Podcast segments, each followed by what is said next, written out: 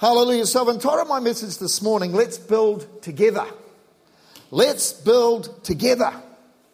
Jesus, when he came to the planet all those years ago, he decided to go back to be with the Father and he left the people on the planet who knew him to be those he would, he would partner with in building his kingdom. Today, in this time in history that you and I live in, we are part of God building his church.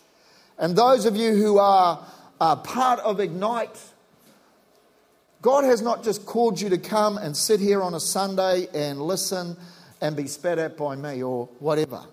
But actually, God wants you to participate and join in building his kingdom. Last Sunday, if you weren't here, a lot of you away, Mother's Day and all that, good on you, supporting your mums.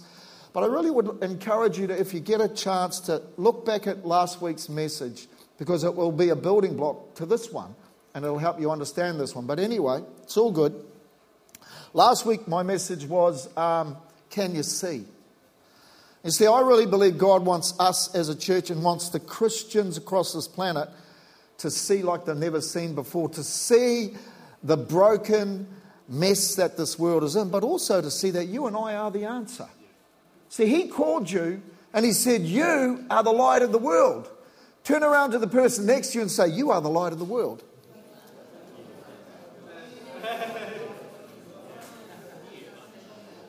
But here's the thing do you believe it? Do you believe it? Can you see what God can see and the reason why He sent Jesus? And even now, right across, and particularly even in Australia and Victoria, there are lots of crazy stuff going on that is trying, trying to disempower the church, trying to make Christians think their message is not, not relevant. And that is the biggest lie from the pit of hell.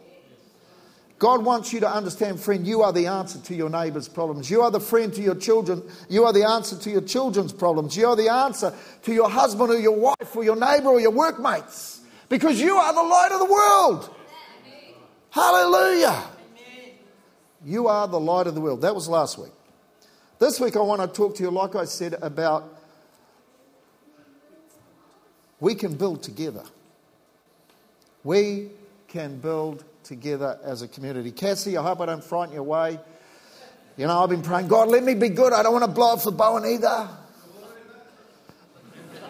I've already done it. Never mind. So, if you've got a Bible, which you should do, um, can you please turn to the book of Nehemiah? Because I want to build out of the book of Nehemiah again. God's so strongly been speaking to me through this book over the last um, several months. And I've probably got about 20 mes- messages stacked up around the book of Nehemiah, which is kind of crazy. Um, but anyway, if you, can we put up uh, Nehemiah chapter 2, verse 17 through to 18? I'm going to read to you in the New King James Version. Now, the background behind this is that the book of Nehemiah, Nehemiah was a guy who was the king's cupbearer. Uh, the king of Bab- Babylon was a guy named um, Artaxerxes. Artaxerxes had been put in power. Previously, Israel had been um, under the control of the Babylonian Empire. The Babylonians had gone to Jerusalem, stolen away the people, busted up the city, and taken people back to be captive in Babylon. Then what, what happens is the Babylonian, Babylonian Empire collapses, and the Persian Empire takes power. And Artaxerxes is the king of that empire, the Persian Empire. Um, Nehemiah is the king's cupbearer. So his job was really to check out the food and the stuff that the king ate and drank to make sure nobody was going to kill him. But he was also in a very privileged position as the king's cupbearer to actually be in the person of the king of the Persian Empire. Very significant thing. And also, which is kind of crazy, Esther who we remember the book of Esther is about, uh, was actually his mother in law. I'm sorry, not his mother, his stepmom. And remember, the book of Esther talks about that uh, her uncle had come to her and said, Esther, you were born into history for such a time as this, because she was to represent God. And then she has this influence on this guy called Artaxerxes, who Nehemiah is the king's cupbearer to. Nehemiah uh, is a Jew. Nehemiah uh, has a heart for God and a heart for his people. And then what happens is Nehemiah asks some people to come back from Jerusalem because he's living in the king's house uh, in the Persian Empire. And he says, Hey, how are the people doing in Jerusalem? And the people, uh, uh, the guys that come back say, Well, man, Jerusalem is in a mess. Yeah, they built the temple because some people had gone back and built the temple, but the walls that were meant to protect the city of God and the, and the temple of God were non existent. And the enemy was coming in and causing a great rampage. He was just destroying the people of God and embarrassing them and uh, just causing absolute mayhem. And now we're going to take the story up in Nehemiah chapter 2, verse 17. Did I bring my glasses? Oh no, it's going to be by faith. Nehemiah chapter 2, 17 through to 18. This is Nehemiah now. Oh, yeah, that's right. Now, Nehemiah had gone to Jerusalem. The Artaxerxes had given him permission and given him a whole lot of resources to, um, uh, to go and build the walls. So he spends, he spends three days checking out Jerusalem, doesn't tell anybody what he's there for, and then finally it's time for him to reveal his vision. And he's talking to the people who he wants to help him build the wall. You with me? Bit of a mouthful, but it's so important you understand what's going on. Okay, so from verse 17. Then I said to them, You see the distress that we are in, how Jerusalem lies in waste, and its gates are burned with fire. Come, let us build the wall of Jerusalem that we may no longer be a reproach. Verse 18 And I told them of the hand of my God, which had been good upon me, and also of the king's words that he had spoken to me. They replied. So they said, Let us rise up and build. Then they set their hands to do this good work. They bought the vision that Nehemiah was giving to the people of God, that they were in a terrible state, and that then their land, who were the people of God who were meant to rule over and not be under, and they realized their state and they realized, you know what? We can do something about us. Let us join together and build the wall so Jerusalem and the temple can be protected. Hallelujah. I want to compel you this morning through this story that we together can build a community that has great strength and great power with God's hand and change our world around us. Hallelujah. Hallelujah. The walls were down, but they could do something about it. 70 years earlier, what had happened was um, they'd gone and built the temple.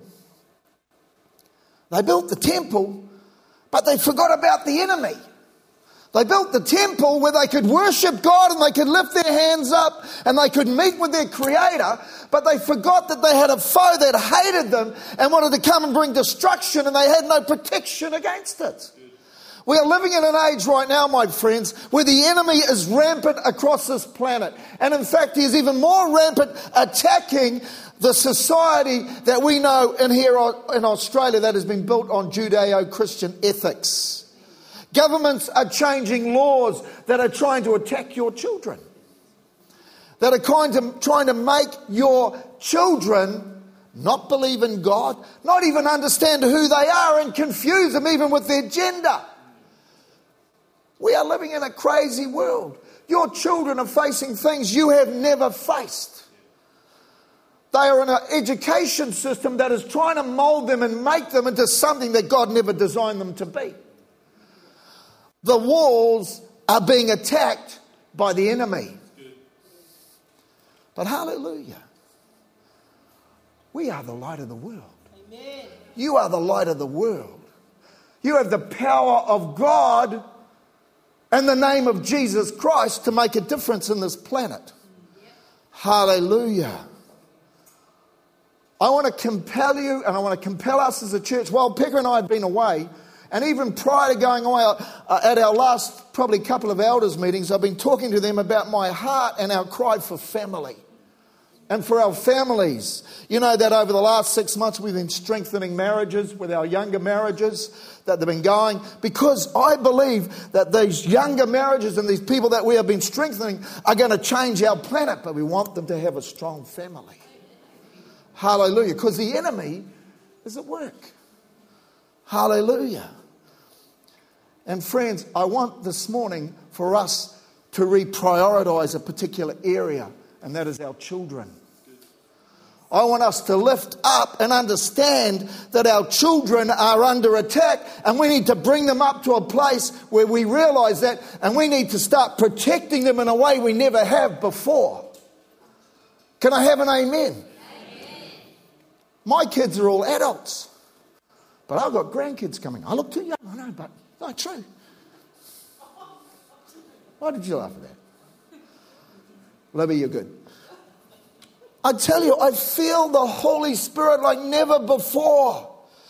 That He's trying to get me as a leader here to understand the predicament that our families and our children are in, and for us to join together to build a community of strength and power. Amen. Hallelujah. Hallelujah. 70 years, a, a, a community were living in Israel. They built the temple, but the enemy was kicking butt. How come it took 70 years for them to get their act together? Let's not wait 70 years. Let's, from this moment on, begin to change. Let's start to realize our kids. What am, I, what am I talking about when I'm talking about children? I'm talking zero to 20. In fact, if you're older, I'm talking 20 to 30. Because some of you, even in your 20s and your 30s, I see you, you're like children to me. I wish I was where you were. Do you understand? But really, I just want to bring up this thing about the, the zero to 20. We have a couple of things we already do. But, friend, I want to expand and bring a new passion and a new vision for our kids' church. I don't want our kids to be put in a place where we kind of put them away and, you know, they don't encounter the power of God. Our youth that we do. I feel God wants to breathe new life and He wants us to strengthen the youth that we already have as a church. But not only that, that we, through strengthening them, begin to strengthen our community of youth. We have some fantastic people who have been working so hard in these areas, but we need to actually join together as a church. It's funny, I was, um, when I was away, I went to a Presbyterian Bible study. Presbyterian Bible study. Because I'm desperate. They love God. And the lady said something to me that has stayed with me. We had lots of talk. We were just my, uh, my niece does the study, and um, there was a lady there, and for some reason, uh, you know, we were talking about the differences between the Presbyterians and the Pentecostals, and we're talking about children and how you know, um, you know, and some of the other forms of Christianity they christen kids, right? But you know what we do? We, as a church, we dedicate children. What will happen is a parent will come to me and say, Hey, you know what? Uh, I love God, and, and I just want to dedicate my kids to God and make a statement publicly that I am committed to helping my children find God. So, we as a church, what we do is we do that and we bring them up and we, Hallelujah, Jesus, and we pray. And then often what we do is we say to you, church, that you are part of the deal, partnering with the parent and bringing the child up. But then this lady said to me, you know, she said, yeah, no, yeah, you know, we do that kind of same thing in the Presbyterian church, but do we really mean it? Do we really, as a church, when we bring a child here and we bring them up and we pray and Jesus bless them and yes, we'll help, do we really mean that? Do we really partner together as parents and church to bring our children up? And this lady said, you know, she said, you know what I think about that? She said, it's kind of like There is a mark of God, and she used this word, mark of God on our children when we dedicate them to Him. They're no longer just a normal child. They're no longer just whatever. That when we say, God, we dedicate them to you, there is the touch and mark of Jesus Christ on that child. Hallelujah. And because they have the touch and mark of Jesus Christ on them, we as a church need to understand that and see that mark of God and see our responsibility and say, we will join together. Hallelujah. Do I have an amen? amen? I tell you, I never before have I felt this from him. Never before has Pekka. We've got lots of ideas going on, but not yet. Because I need to know that we are going to build together. Because, see, Nehemiah had to build the wall. But Nehemiah couldn't build the wall by himself. Nehemiah was, his job was to motivate the people to build the wall as a community of protection around their children. Hallelujah. My job, sad to say, for you, is to lead you and bring a new sense of that. I'm, I'm just joking, the sad thing. You should be blessed, I'll lead you. Amen? Amen. That was kind of all right.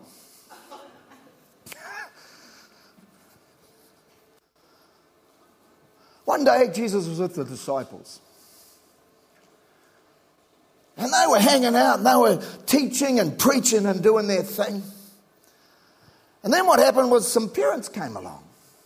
And the parents come along and they wanted to bring their children to the feet of Jesus.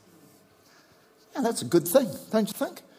But for some unknown reason, the disciples, in their whatever, rebuked the parents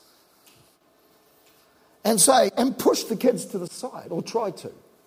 I want to read it with you. Oh, actually, before I go there, I've got to ask you this question.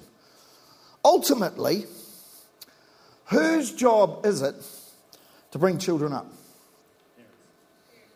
Sorry?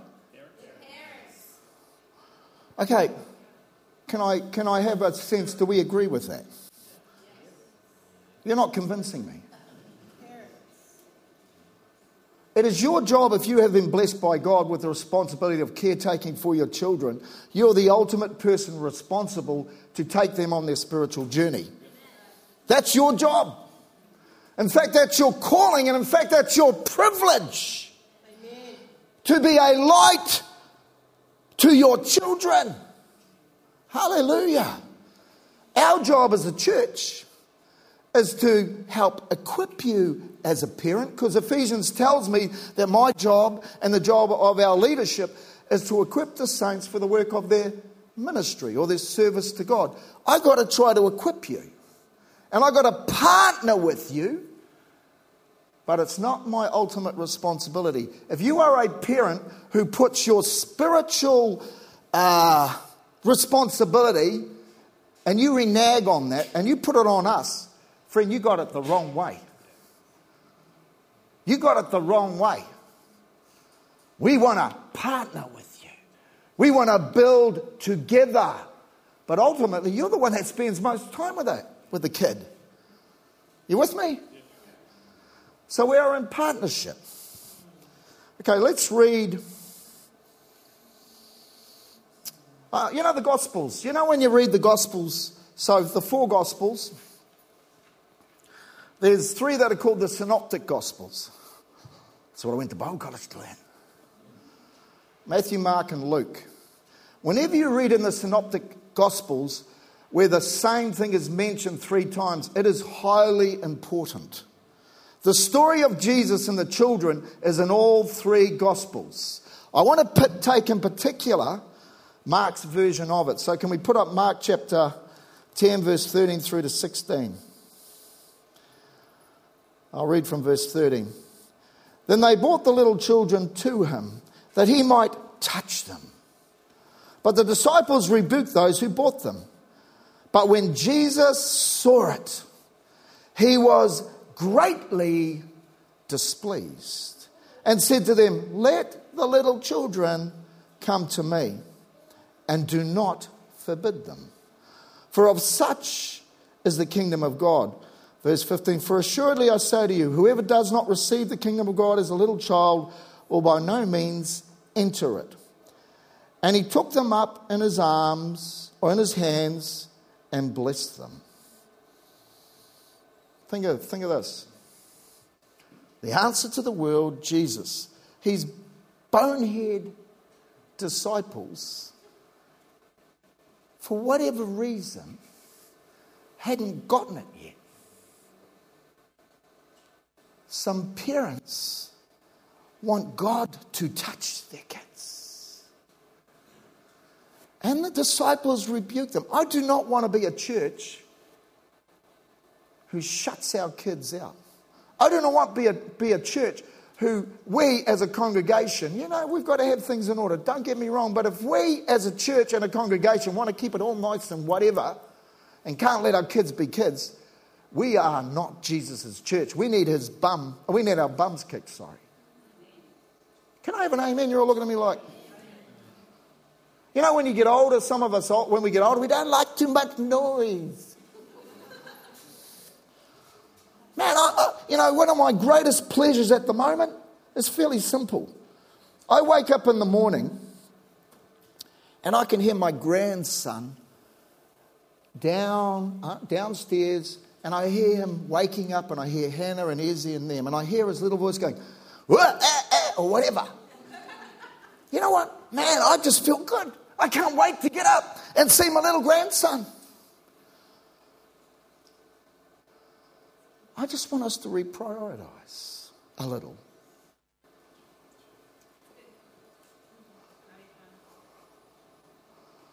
It says here, I haven't even looked at the time. Good.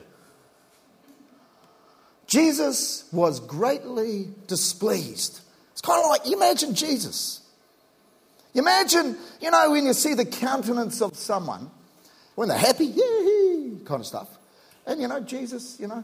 But imagine looking at the face of Jesus and he is greatly displeased. Imagine if I get up to meet him and he has got, rather than, well, Keith, you did a great job, he is greatly displeased. Huh. You know, that, I don't think, you know what the actual language of that means? It's kind of, it's a little bit scary. It means to be greatly afflicted and indignant. When the disciples who thought they were doing the right thing, and they weren't, it says Jesus was in fact indignant at their behavior. Because his cry and his love and his heart for children. I don't think we're there as a church. I don't think we're in the, you know, but I think, man, we need to bring them up a bit further and understand the wonder of that because that's the next generation. That's the next church. Saddest thing that I can say to you and me as a leader is when I come across kids and I come across people who have become adults who don't want to have a bar to do with God because of mum and dad, and even though mum and dad had some kind of faith. That is so sad. Now, I'm a parent and I have blown it a few times, but none of you have.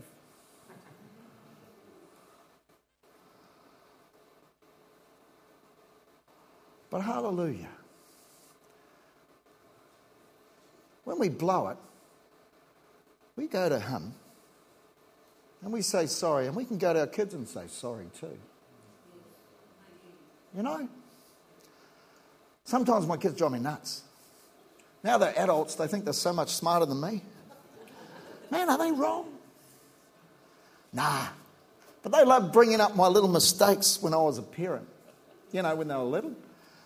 Izzy and Zach and Kieran and Jerusha, I love my kids so much. You know, and, and yeah, man, I made some mistakes. But I'm so thankful that they are now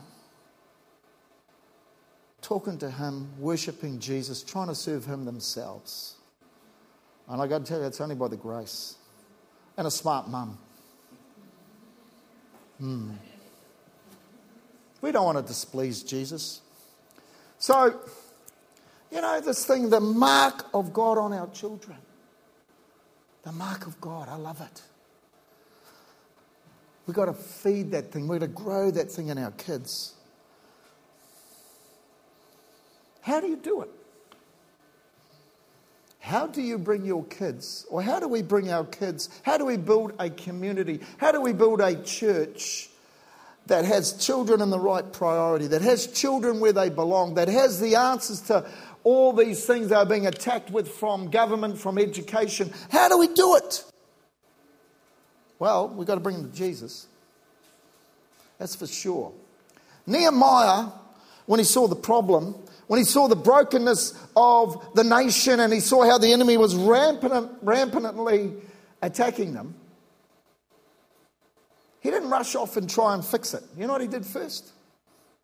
The Bible says that he started to cry and he started to weep. And then it says that he prayed and fasted to the God of heaven. That's why I want to bring in into our culture uh, in the coming, coming weeks um, some serious prayer and fasting to cry out to God God, we want your answer. God, we want to protect our children. God, we want the solutions for our children that they would encounter you. Show us how to bring them to you. Hallelujah. I want to inspire you if you are a parent. Have you ever prayed and fasted for your kids? It's a good time to start. Or maybe it's a new time to just remind ourselves and, and do some prayer and fasting. That's one aspect of what I really want to grow as, a, as the kids thing and bring it right up. But there's a few others, but I'm not going to go there at the moment. So, number one is we need to do this prayer and fasting thing. Number two, it's found in verse 18 of the scripture that we read. And I told them of the hand of my God, which had been good upon me. This is in Nehemiah. And I told them of the hand of my God, which had been good upon me, and also of the king's word that he had spoken to me. I just want you to think of this for a moment. Nehemiah sees the problem, fast and pray, don't worry about the watch. This is more important, to be honest with you.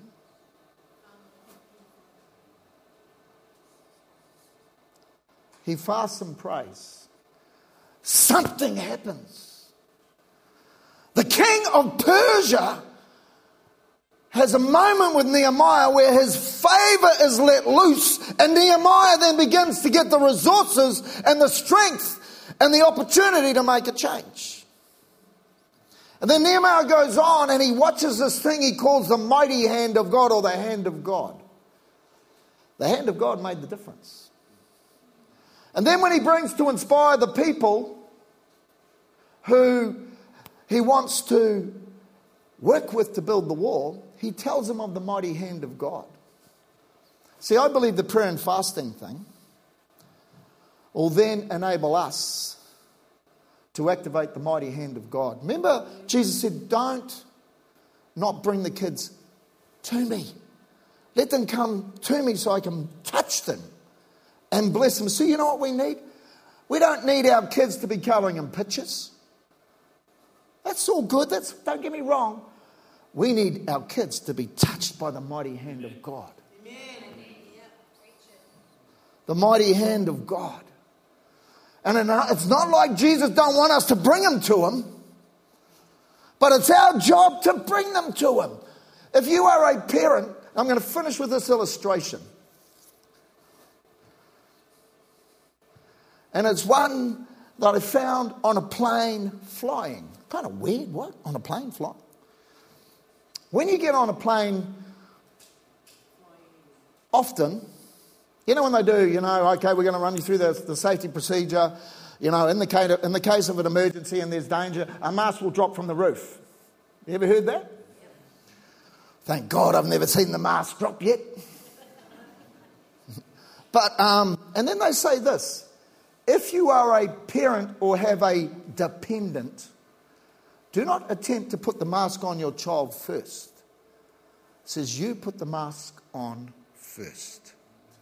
See, if you want to be a parent, or if we want to be a church that wants to get God to touch our kids, we've got to put the mask on first. We've got to put the mask of the Holy Spirit on us first. We've got to breathe the breath of God.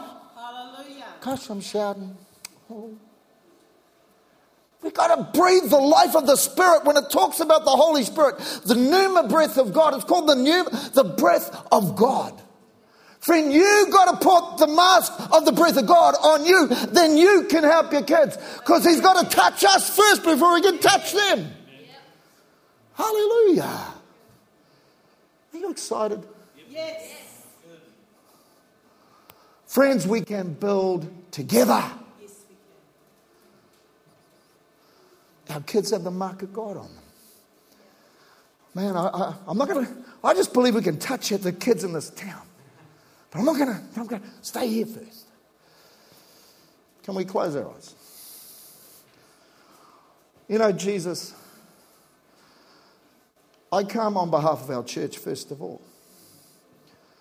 And Lord, I just want to repent before you if we have ever prevented our children from being touched by you.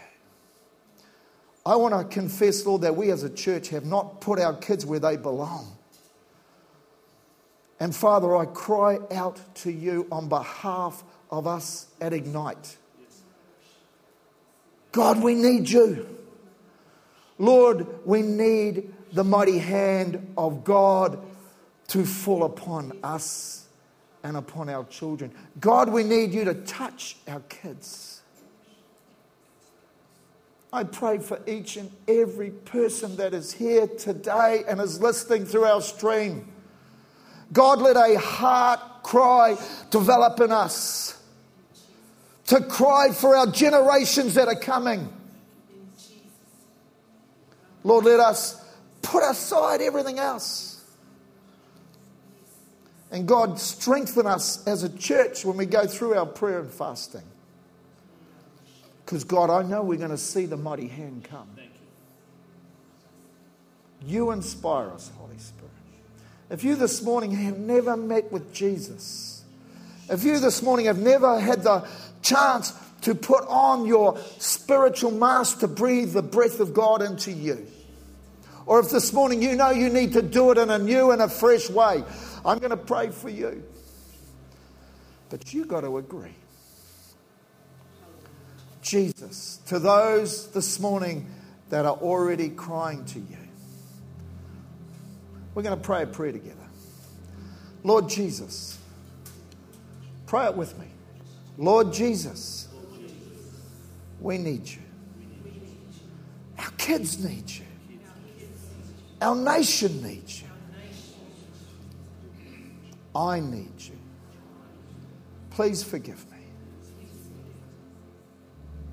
For all my sins and wash me clean. And God breathed the life of His Spirit upon me.